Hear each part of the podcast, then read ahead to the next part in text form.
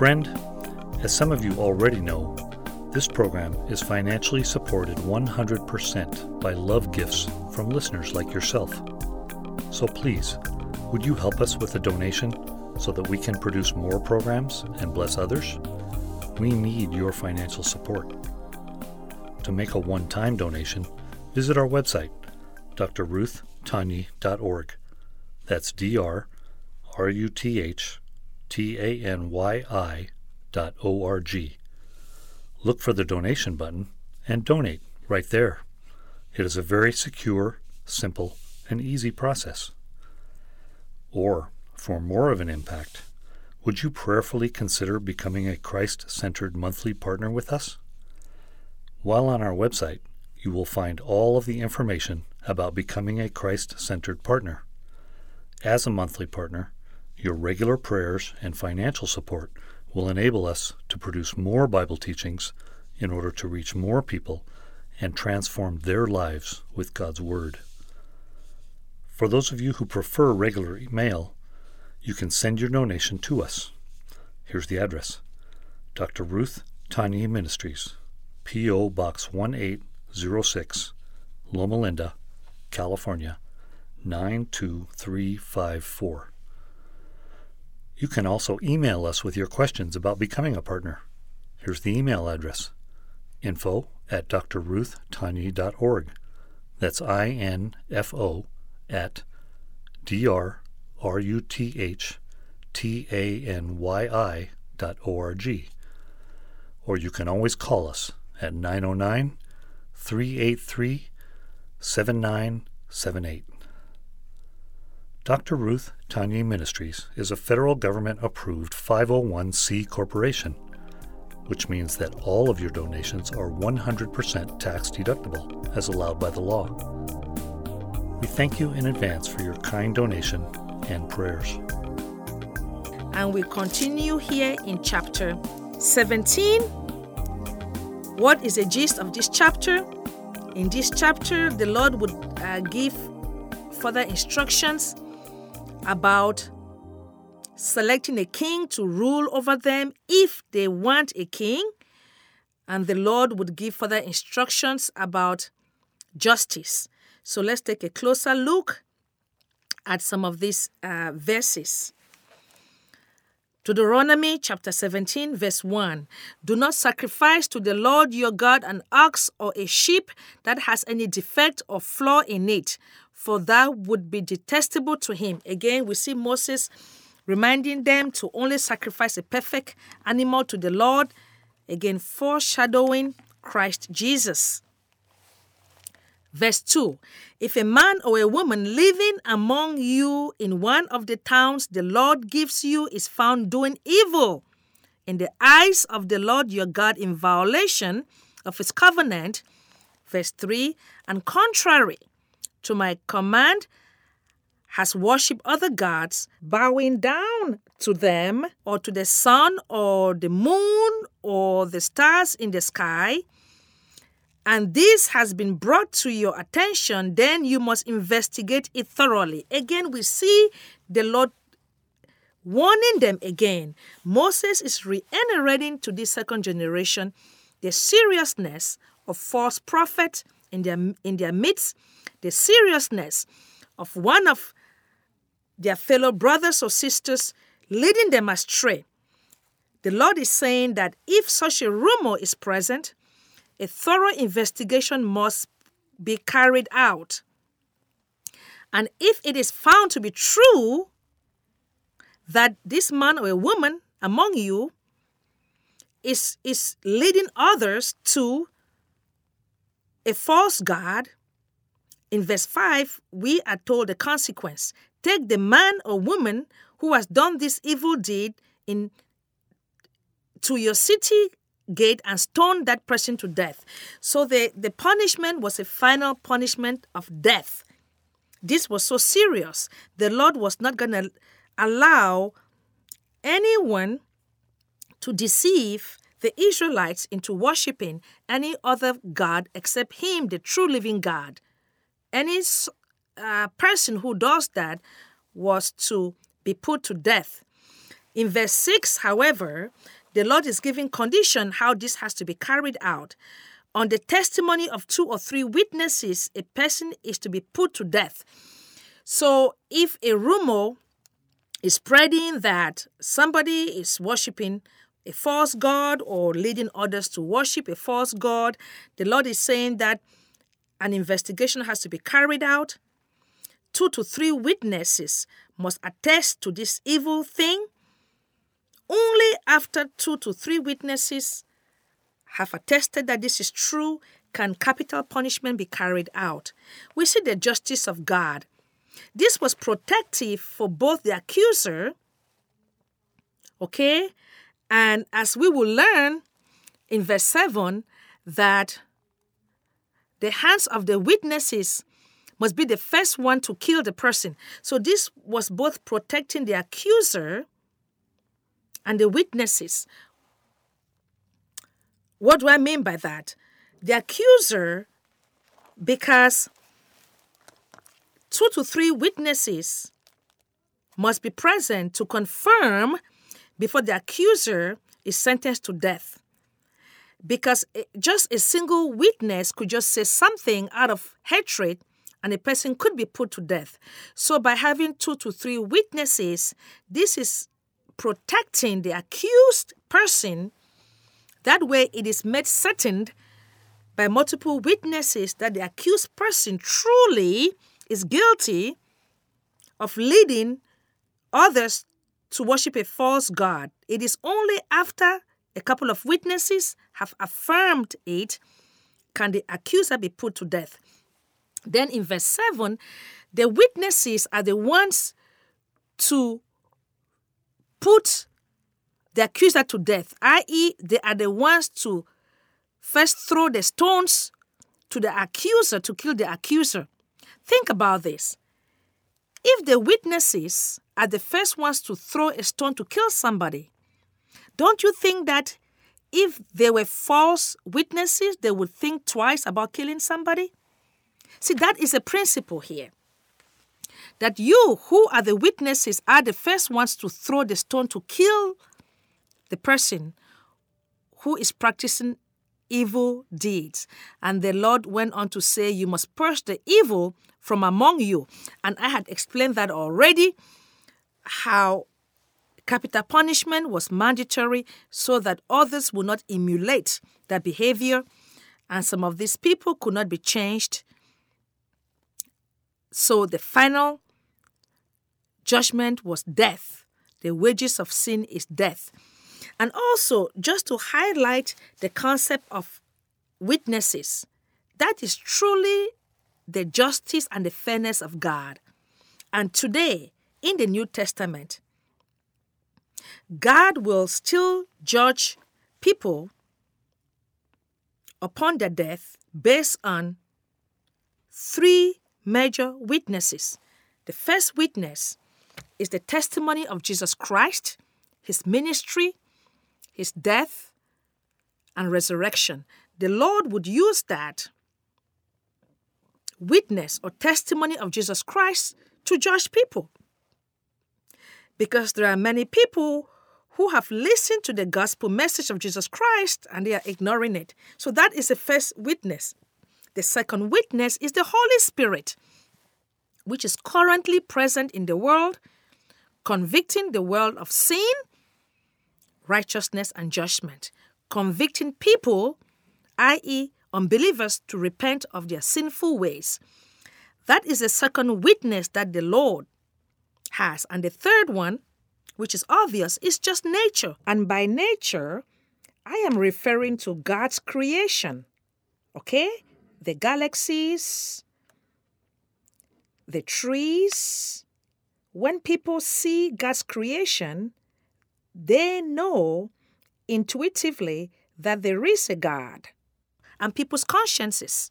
We are told this in the New Testament, Romans chapter 1. Our consciences, nature, look at look at nature, look at the mountains, the trees. How did this happen? So, those are the three witnesses that the Lord would use to judge people. Because there are people who would say, well, what about that person there who died and never heard of the Lord Jesus? Well, they had a conscience, they have nature, okay? Because nature shouts the presence of God. People have evidence of God running about them. People truly have no excuse.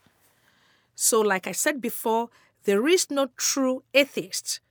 All those who claim to be atheists have just made a willful rejection of God. Because God has placed eternity at the heart of all human beings. Everyone knows there is a God, but people choose to reject that. But God will judge people based on the witness of nature, their conscience, the testimony of Jesus Christ, and the work of the Holy Spirit. So we have to keep that in mind. So we come to verse 8. In fact, verses 8 all the way to verse 13 would talk about judging lawsuits among the Israelites, and the Lord would give the Israelites, through Moses, specific instructions how lawsuits were to be judged. So let's take a closer look at some of these verses here, beginning with verse 8. If cases come before your courts that are too difficult for you to judge, whether bloodshed, lawsuits, or assaults, take them to the place the Lord your God will choose. Verse 9 Go to the Levitical priest and to the judge who is in office at that time. Inquire of them, and they will give you the verdict. So we see Moses telling the second generation Israelites how they have to take heed to the verdict, verdict or decision of the priest who would be in charge at that time and the judge. Uh, so the Israelites were to honor and obey the uh, verdict or decision that the priest or judge would give them, and they must abide by that. Obviously, the Lord is giving the priest and the judge so much power and authority to implement his laws. So we come to verse 10. That is just what I was saying that the people must act in accordance with the decisions that the priest or judge would uh, give them upon hearing their cases. Verse 11 Moses went on to tell them that they should act according to whatever the priest and the judge would teach them in uh, settling the dispute. And in verse 12, they are warned that anyone who shows contempt for the judge or for the priest who stands ministering the laws of God, that person would be put to death. And in verse 13, the Lord went on to say that all the people will hear and be afraid and will not be contemptuous again. This may sound too harsh, but you have to understand, like I said previously, the nation of Israel back then was a theocracy, meaning that there was no separation between the state laws and religious laws.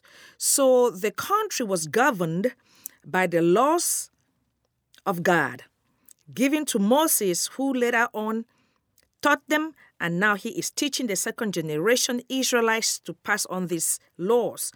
So these laws also involved civic laws, spiritual laws, moral laws, laws pertaining to every aspect of life, because God truly was the one governing them. So if the Israelites were to disobey the decision or decisions of the priest or the judge appointed by the Lord, in essence, the Israelites or that individual would be disobeying the laws of God. Did you get that? Because the judges and the priests were there just to apply the laws from God. So disobeying them is essentially disobeying the Lord, which was why the final outcome would be death. And in verse 13, we are told how the Lord would punish them by death. That way, he would set an example for copycats. That is uh, how serious this was. All right, just like today, the police people are to impose the laws of the land, the laws of the federal government, depending on where you live. And anyone who would violate the police or the laws would be taken to the courts, and the judiciary system would punish them in accordance with the laws of the land. And that could mean imprisonment or certain fines. It's a similar situation, except here the nation of Israel uh, were to act in accordance with God's laws. Okay, we come to verse 14 and verses 14 all the way to the end of this chapter, which is verse 20, will discuss guidelines or regulations for a king in the event that the nation of Israel decides that they wanted a king to rule over them. So this is like hypothetical situation that the Lord would tell Moses to tell them that when they get into the promised land, and they decide that they want to have a king to rule over them, just like the other nations do, here are the regulations that they would have to go by in selecting a king. So let us take a closer look at some of these verses. I mean, this is really awesome. How the Lord anticipated, obviously, He knows all things. He knew that these people would someday ask for a king. So, in advance, He is already answering their prayer in advance. Wow! Just like today, God answers our prayers even before the problem or the calamity hits us. But we just have to discern that the Lord has already taken care of that problem, and we just have to walk by faith. This is what is happening here. The Lord would lay down instructions when they get into the promised land. When they decide that they want a king, all they had to do was to apply these instructions by faith and trust God. Okay, verse 14 let us read this out loud. When you enter the land the Lord your God is giving you, and have taken possession of it, and you settled in it, and you say, Let us set a king over us like all the nations around us. Verse 15. Be sure to appoint over you a king the Lord your God chooses. You see the Lord instructing them that even though you may have this desire to choose a leader, let me choose it for you because I know all things. Use godly wisdom. Trust me. Okay. He must be from among your fellow Israelites. Of course, the Lord went on to say that the king has to be a fellow Jew and they should not have a foreigner rule over them. Obviously, the foreigner would be pagan. The foreigner would not know the true living God. So that was one criteria there off the bat, which makes sense. Just like you would not want an unbeliever. oh boy. Just like the apostle uh, Paul teaches us under the inspiration of the Holy Spirit in the New Testament, he was telling the Corinthians that they should not have an unbeliever Judge them. If they are having lawsuits among them, why would they go to an unbeliever judge to judge them?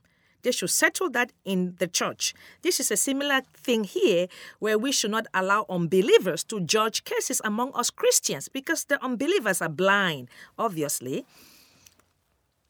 Verse 16 The king, moreover, must not acquire great numbers of horses for himself or make the people return to Egypt to get more of them. Again, we see how the Lord is setting boundaries here. The king must not allow the people to go back to Egypt, where they were once slaves, and the king must not focus on material possession. Obviously, like I said before, financial blessings, prosperity has the potential to blind some people and to uh, what's what's the word here? To derail them away from the Lord. So we have to guard against that. Verse 17 He must, referring to the king now, he must not take many wives, or his heart will be led astray. So powerful, so true. He must not accumulate large amounts of silver and gold. Just what I was saying. Going back to the beginning of verse 17 there, he must not take many wives, or his heart will be led astray. So true. And when we get to First Kings, we will learn how unfortunately King Solomon, who was supposed to be the wisest man, was led astray because he had hundreds, hundreds of wives, and unfortunately, those wives turned his heart away from the true living God and he got into idolatry. And towards the later years of his life, he was miserable. But we see how the Lord had already pre warned the Israelites. Obviously, King Solomon did not heed to this advice and he suffered major consequences. We will learn that when we get there. And I had already talk, talked about uh, silver and gold, i.e., representing financial wealth, which can dull some people's heart and derail them away from the true living God. So the Lord was warning them against these two things. Verse 18 This is powerful. When he, referring to the king, takes the throne of his kingdom, he is to write for himself on a scroll a copy of this law, taken from that of the Levitical priest verse 19 it is to be with him and he is to read it all the days of his life so that he may learn to revere the Lord his God and follow carefully all the words of this law and these decrees. Verse 20 and not consider himself better than his fellow Israelites and turn from the law to the right or to the left. Then he and his descendants will reign a long time over his kingdom in Israel. This is so crucial because back then, the common people, the laity, did not have access or possession of the law. Only the priests and the Levites had the law of Moses handy because they were the ones called and anointed by the Lord to teach their fellow Israelites. But here we see the Lord giving specific instructions that the king should have the law at his possession. That way, he would meditate on it day and night and use the wisdom in the law to rule as a king. Because without the word of God, Without the king meditating on the laws and decrees of God, he would go astray and he would become incompetent to rule the people as unto the Lord. So true. And um, just goes to show you that even today, when we have leaders or presidents who try to govern or rule the people apart from the Lord, it ends up in disaster. We know that. God knows all things. So the best way to to to rule as a king or as a leader obviously is really applying godly principles and decrees which are laid out in his word because the Bible covers every area of life, every area of government, every area of relationship, family life. It is the source of life. So we have enough instructions here that can help rule a country and make a country successful. So that is really what the Lord is saying that if a country is not governed by godly principles, that country will not succeed. And we agree. Okay, I won't talk much about politics, okay? So I better just move on. All right. So that brings me to the end of chapter 17, and I get right into chapter 18 here. What is the gist of this chapter? In chapter 18, we will learn a further explanation about offerings uh, pertaining to the priests and the Levites, and further revelation about staying away from the occult or witchcraft and more about the prophet. So let us get into some verses here, beginning with verse 1. I am in Deuteronomy chapter 18 as Moses continues to expound or to explain more about the law to the second generation Israelites. Okay, Deuteronomy chapter 18, verse 1. Let's read this out loud. The Levitical priests, indeed, the whole tribe of Levi, are to have no allotment or inheritance with Israel. They shall live on the food offerings presented to the Lord, for that is their inheritance. Verse 2 They shall have no inheritance among their fellow Israelites. The Lord is their inheritance as He promised them. We had talked about this all over in the book of Leviticus and even in the book of Numbers that the, the Levitical priests, okay, were not to own property. They were to feed off the offerings from the community, from what the Israelite community would bring to the sanctuary. And I had talked about that this is God's best system to care for his priests. Back then, they called them Levitical priests. Today, we have priests, we have ministers, we have pastors. These are all people that work for God, teaching His laws or teaching His word to others. Back then, the Levitical priests were considered lawyers, not lawyers like we have today, but they were considered lawyers to administer the laws of God. And they could not work outside the sanctuary. They could not own property. They really had to know the laws for themselves to teach others. Today we have ministers, priests, pastors who dedicate countless amount of time. They have dedicated their lives to study the Word of God, to be Bible teachers, priests, ministers. These principles still apply. A, a pastor, minister, priest still has to depend on the offerings of the church to feed him or her family. I have talked about this over and over. Again, God loves a cheerful giver. We should give wholeheartedly to support the ministers, the pastors, and the priests who teach us how to live godly lifestyle, lifestyles. Rather, that would be honoring the Lord. Okay, we go here to verse 3. The Lord went on to just say how the sacrifices that the people would bring to the uh, sanctuary, sanctuary would belong to the Levitical priest.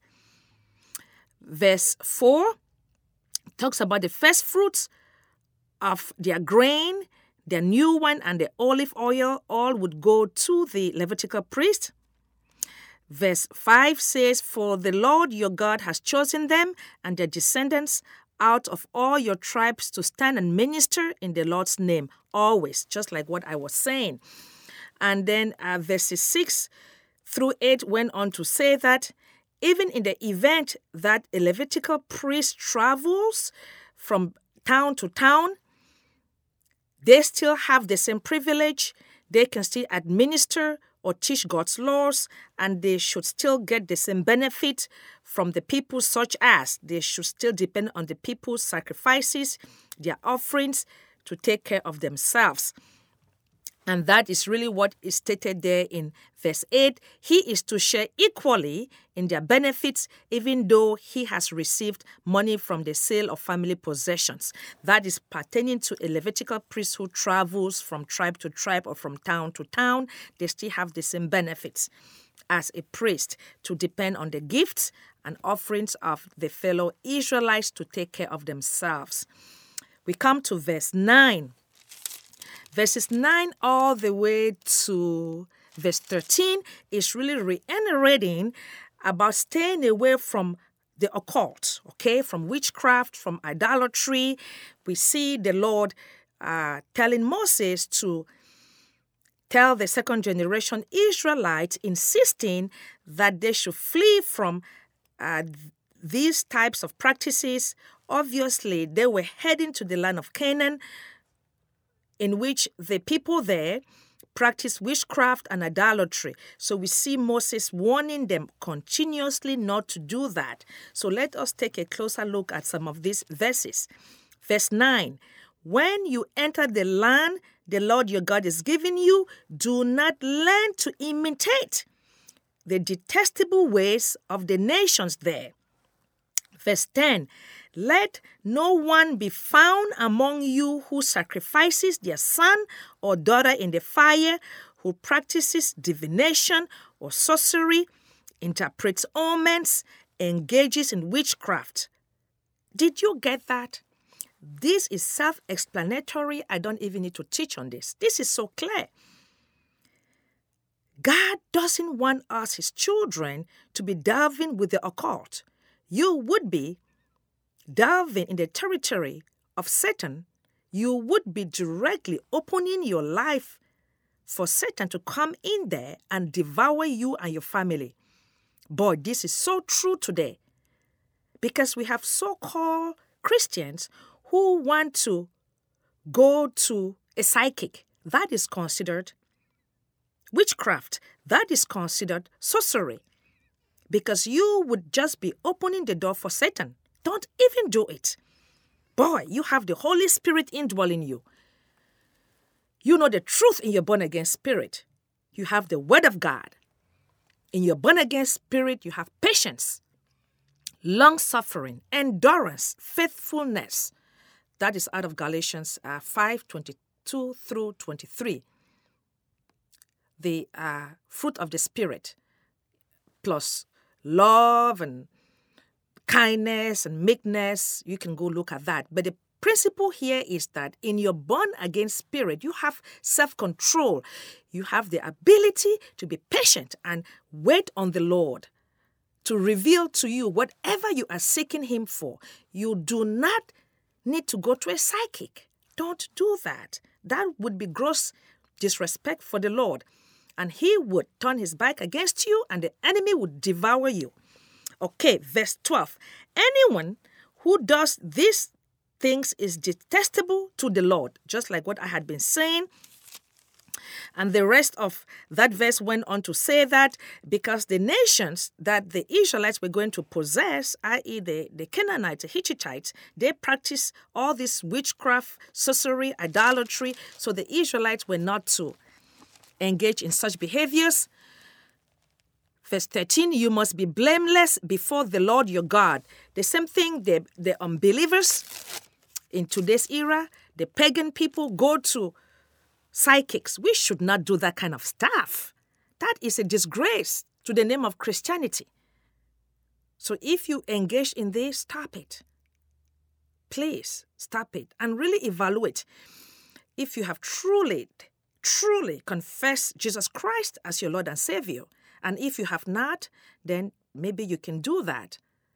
But if you have, just learn to be patient and trust the Holy Spirit to guide you to all truths, because that is why you are indwelt by the Holy Spirit, the Spirit of God, to lead you, guide you into all truths, and to illuminate scriptures to you and to give you revelation.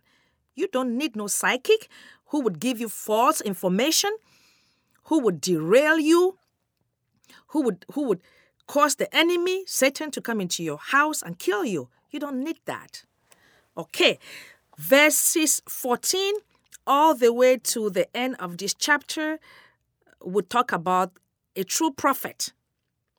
Let us uh, take a look at some of these verses. In verse 14, there, uh, Moses just went on to explain how the nations that the Israelites were going to dispose, like I said, the Canaanites, the Hittites practice witchcraft. So the Israelites should not engage in such behaviors as that would be dishonoring the true living God.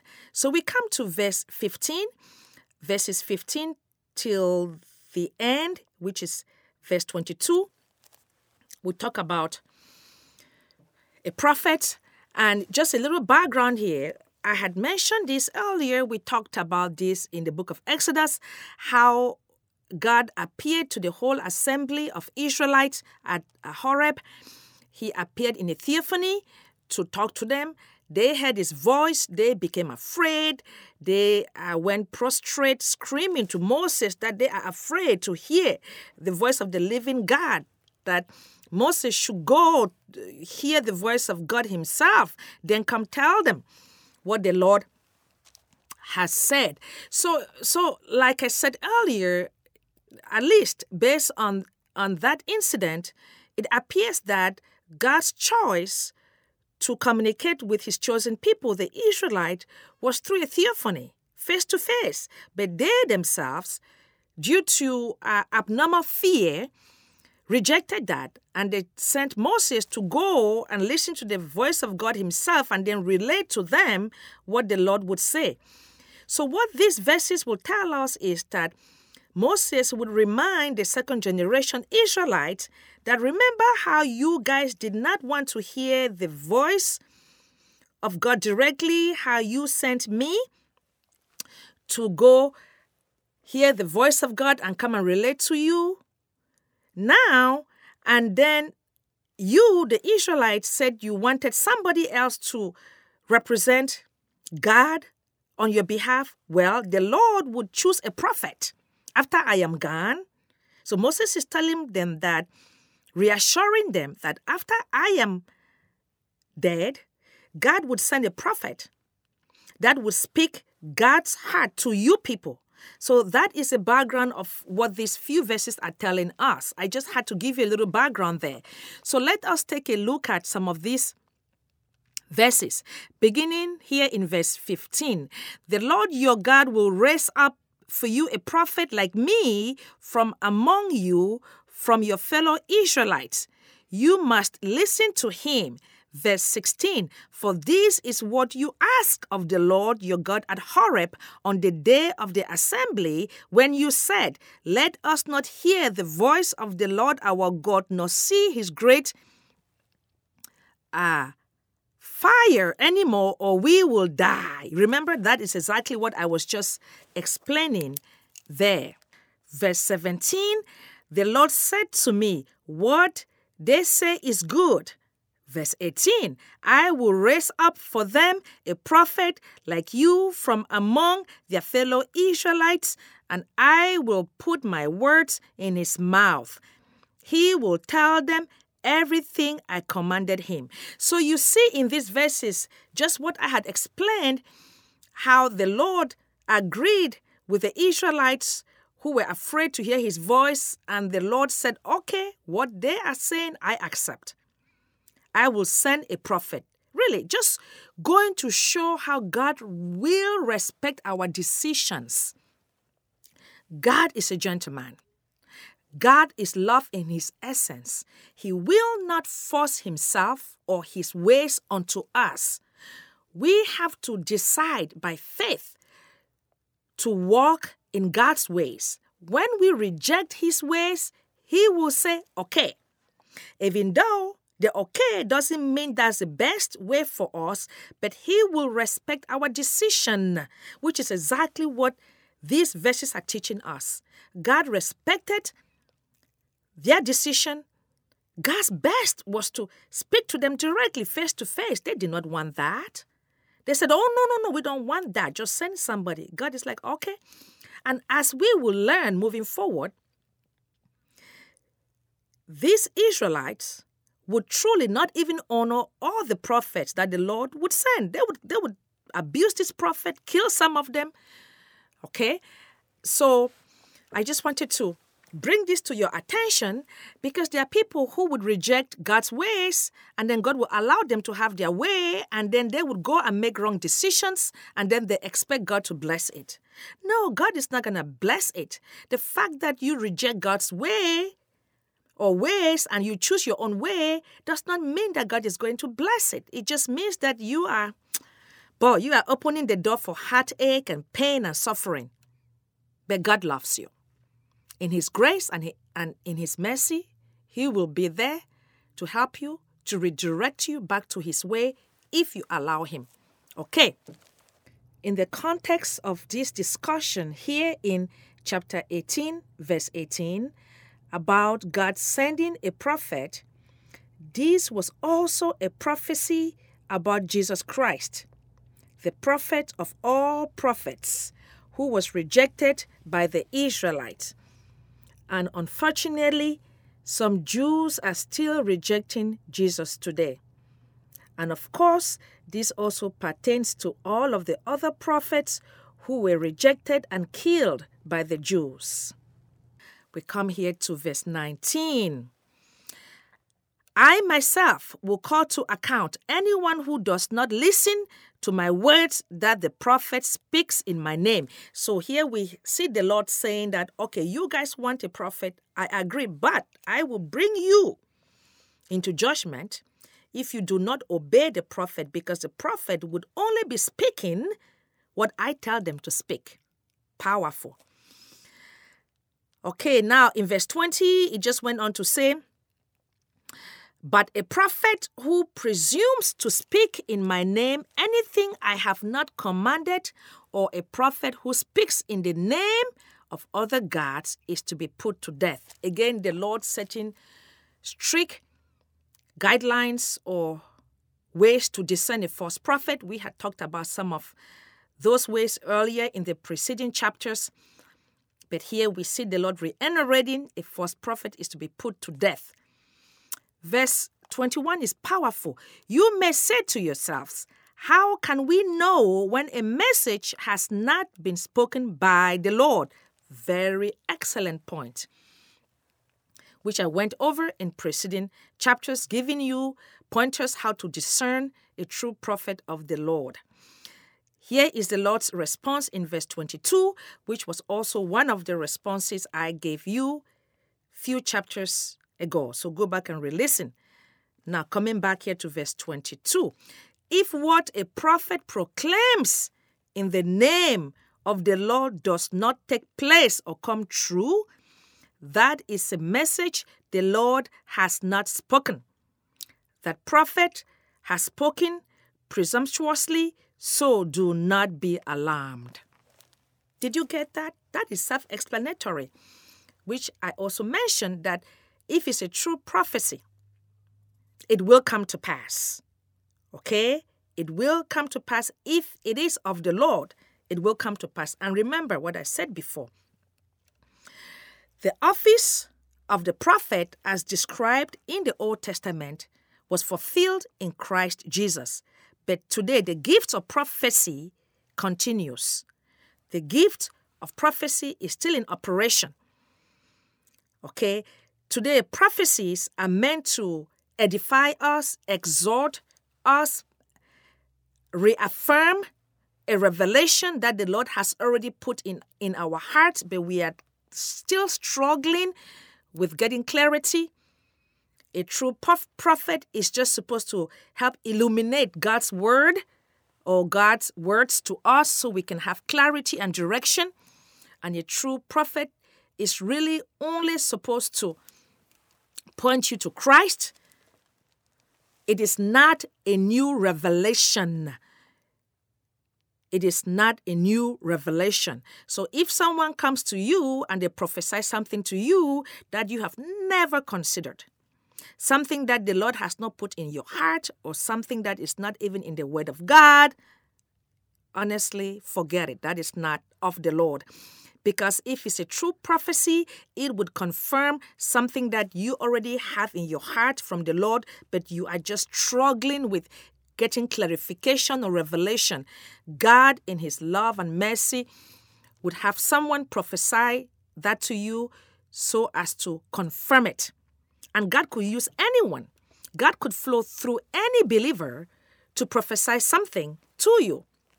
As an example, about boy, I want to say easily 12 years ago, I was I was still in school.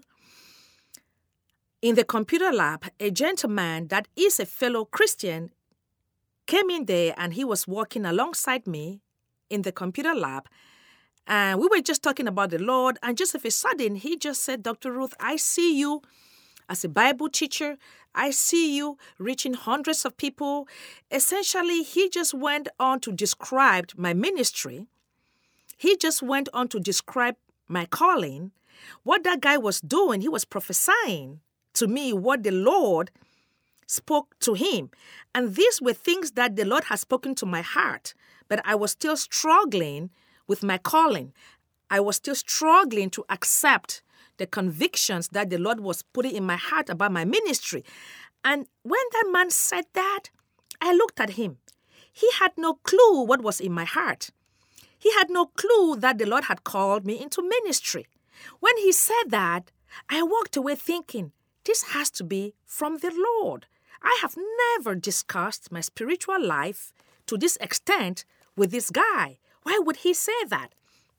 Well, I took it to heart. I forgot all about that. Then, about eight years later, when I was really operating full time in ministry, the Lord brought back that prophecy into my remembrance. And I said, Oh my goodness, that was a true prophecy from the Lord because it was coming to pass in front of my eyes. And today, the prophecy is true because I am operating in ministry full time as a Bible teacher, reaching hundreds of people. I am doing exactly what that guy prophesied to me. You see, so that was a classic example of a true prophecy. He did not reveal to me any new information. He just spoke what I knew in my heart and he had no clue that I had that in my heart, and it came to pass. So I just needed to use that example to provide some clarity. So that brings us to the end of chapter 18 in the book of Deuteronomy. So, what are the major principles we have learned from chapters 16 through 18? Principle number one celebration of the festivals. We talked about that, how the Lord wants us to celebrate Him every day. The joy of the Lord is our strength. Even though the Lord had divinely ordained festivals during the Old Testament time, today we can celebrate the Lord every second, every minute. And God is glorified when we do that. Principle number two Intolerance for idolatry is highlighted throughout these chapters. I have said that over and over. I don't think there is any need for me to explain further. You get it.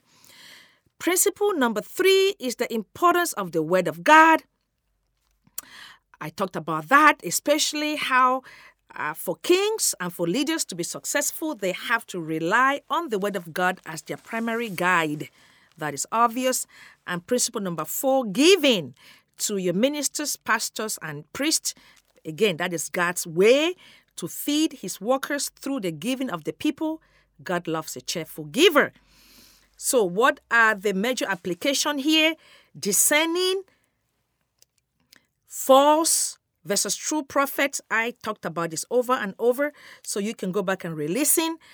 And uh, we have to be people who apply godly wisdom. We should not be gullible, foolish, stupid Christians who just believe whatever people tell us in the name of the Lord. Please don't, you need to, God says we should use wisdom. So use wisdom, discernment to know who is speaking of the Lord, who is a true leader as unto the Lord or not. You can go back and re listen. I don't need to really emphasize that because I think I did enough delineating or outlining ways to discern a true prophet of the Lord. All right. And also, we have seen here in these chapters the heart of God for the poor. All right. God had provisions for the poor in the Old Testament, and that is still applicable today. And when we serve the poor, when we give to the poor, we are in essence glorifying God. We are in essence honoring the heart of God. And we have to be careful not to judge people who are poor. We don't know people's circumstances. Our jobs really are to represent Christ and let God deal with people's reasons why they are poor. And most importantly, I just pray that these principles that we have learned here from chapters uh, 16, 17, and 18, you can take them to your heart and discern the relevance and application today because they are still applicable today. So, Father God, we thank you in the name of Jesus. We come to your throne of grace, we come to your throne of mercy. We thank you for your words that are still guiding and directing us today. We thank you for these unchangeable principles that are still very timely today. Father God, give us a heart to care for others. Give us a heart to be considerate to the needs of others. Give us a heart to give freely to your work so as to advance your work here on the earth. Teach us, Holy Spirit, how to apply these truths into our lives daily. Teach us how to walk in these truths so we can glorify you. And as we glorify you through our lifestyles, that will attract others into your kingdom. That is your will. We want to do that, but we are unable on our own effort. We rely on your strength, Holy Spirit. Strengthen us today. We thank you for you are such a good God. You are a faithful God. And we believe by faith this prayer is answered. And we have prayed in the mighty name of Jesus Christ. And everybody says, Amen. Today is a day the Lord has made, so rejoice in it as you proceed with the rest of your day. I am Chris Horam. Goodbye.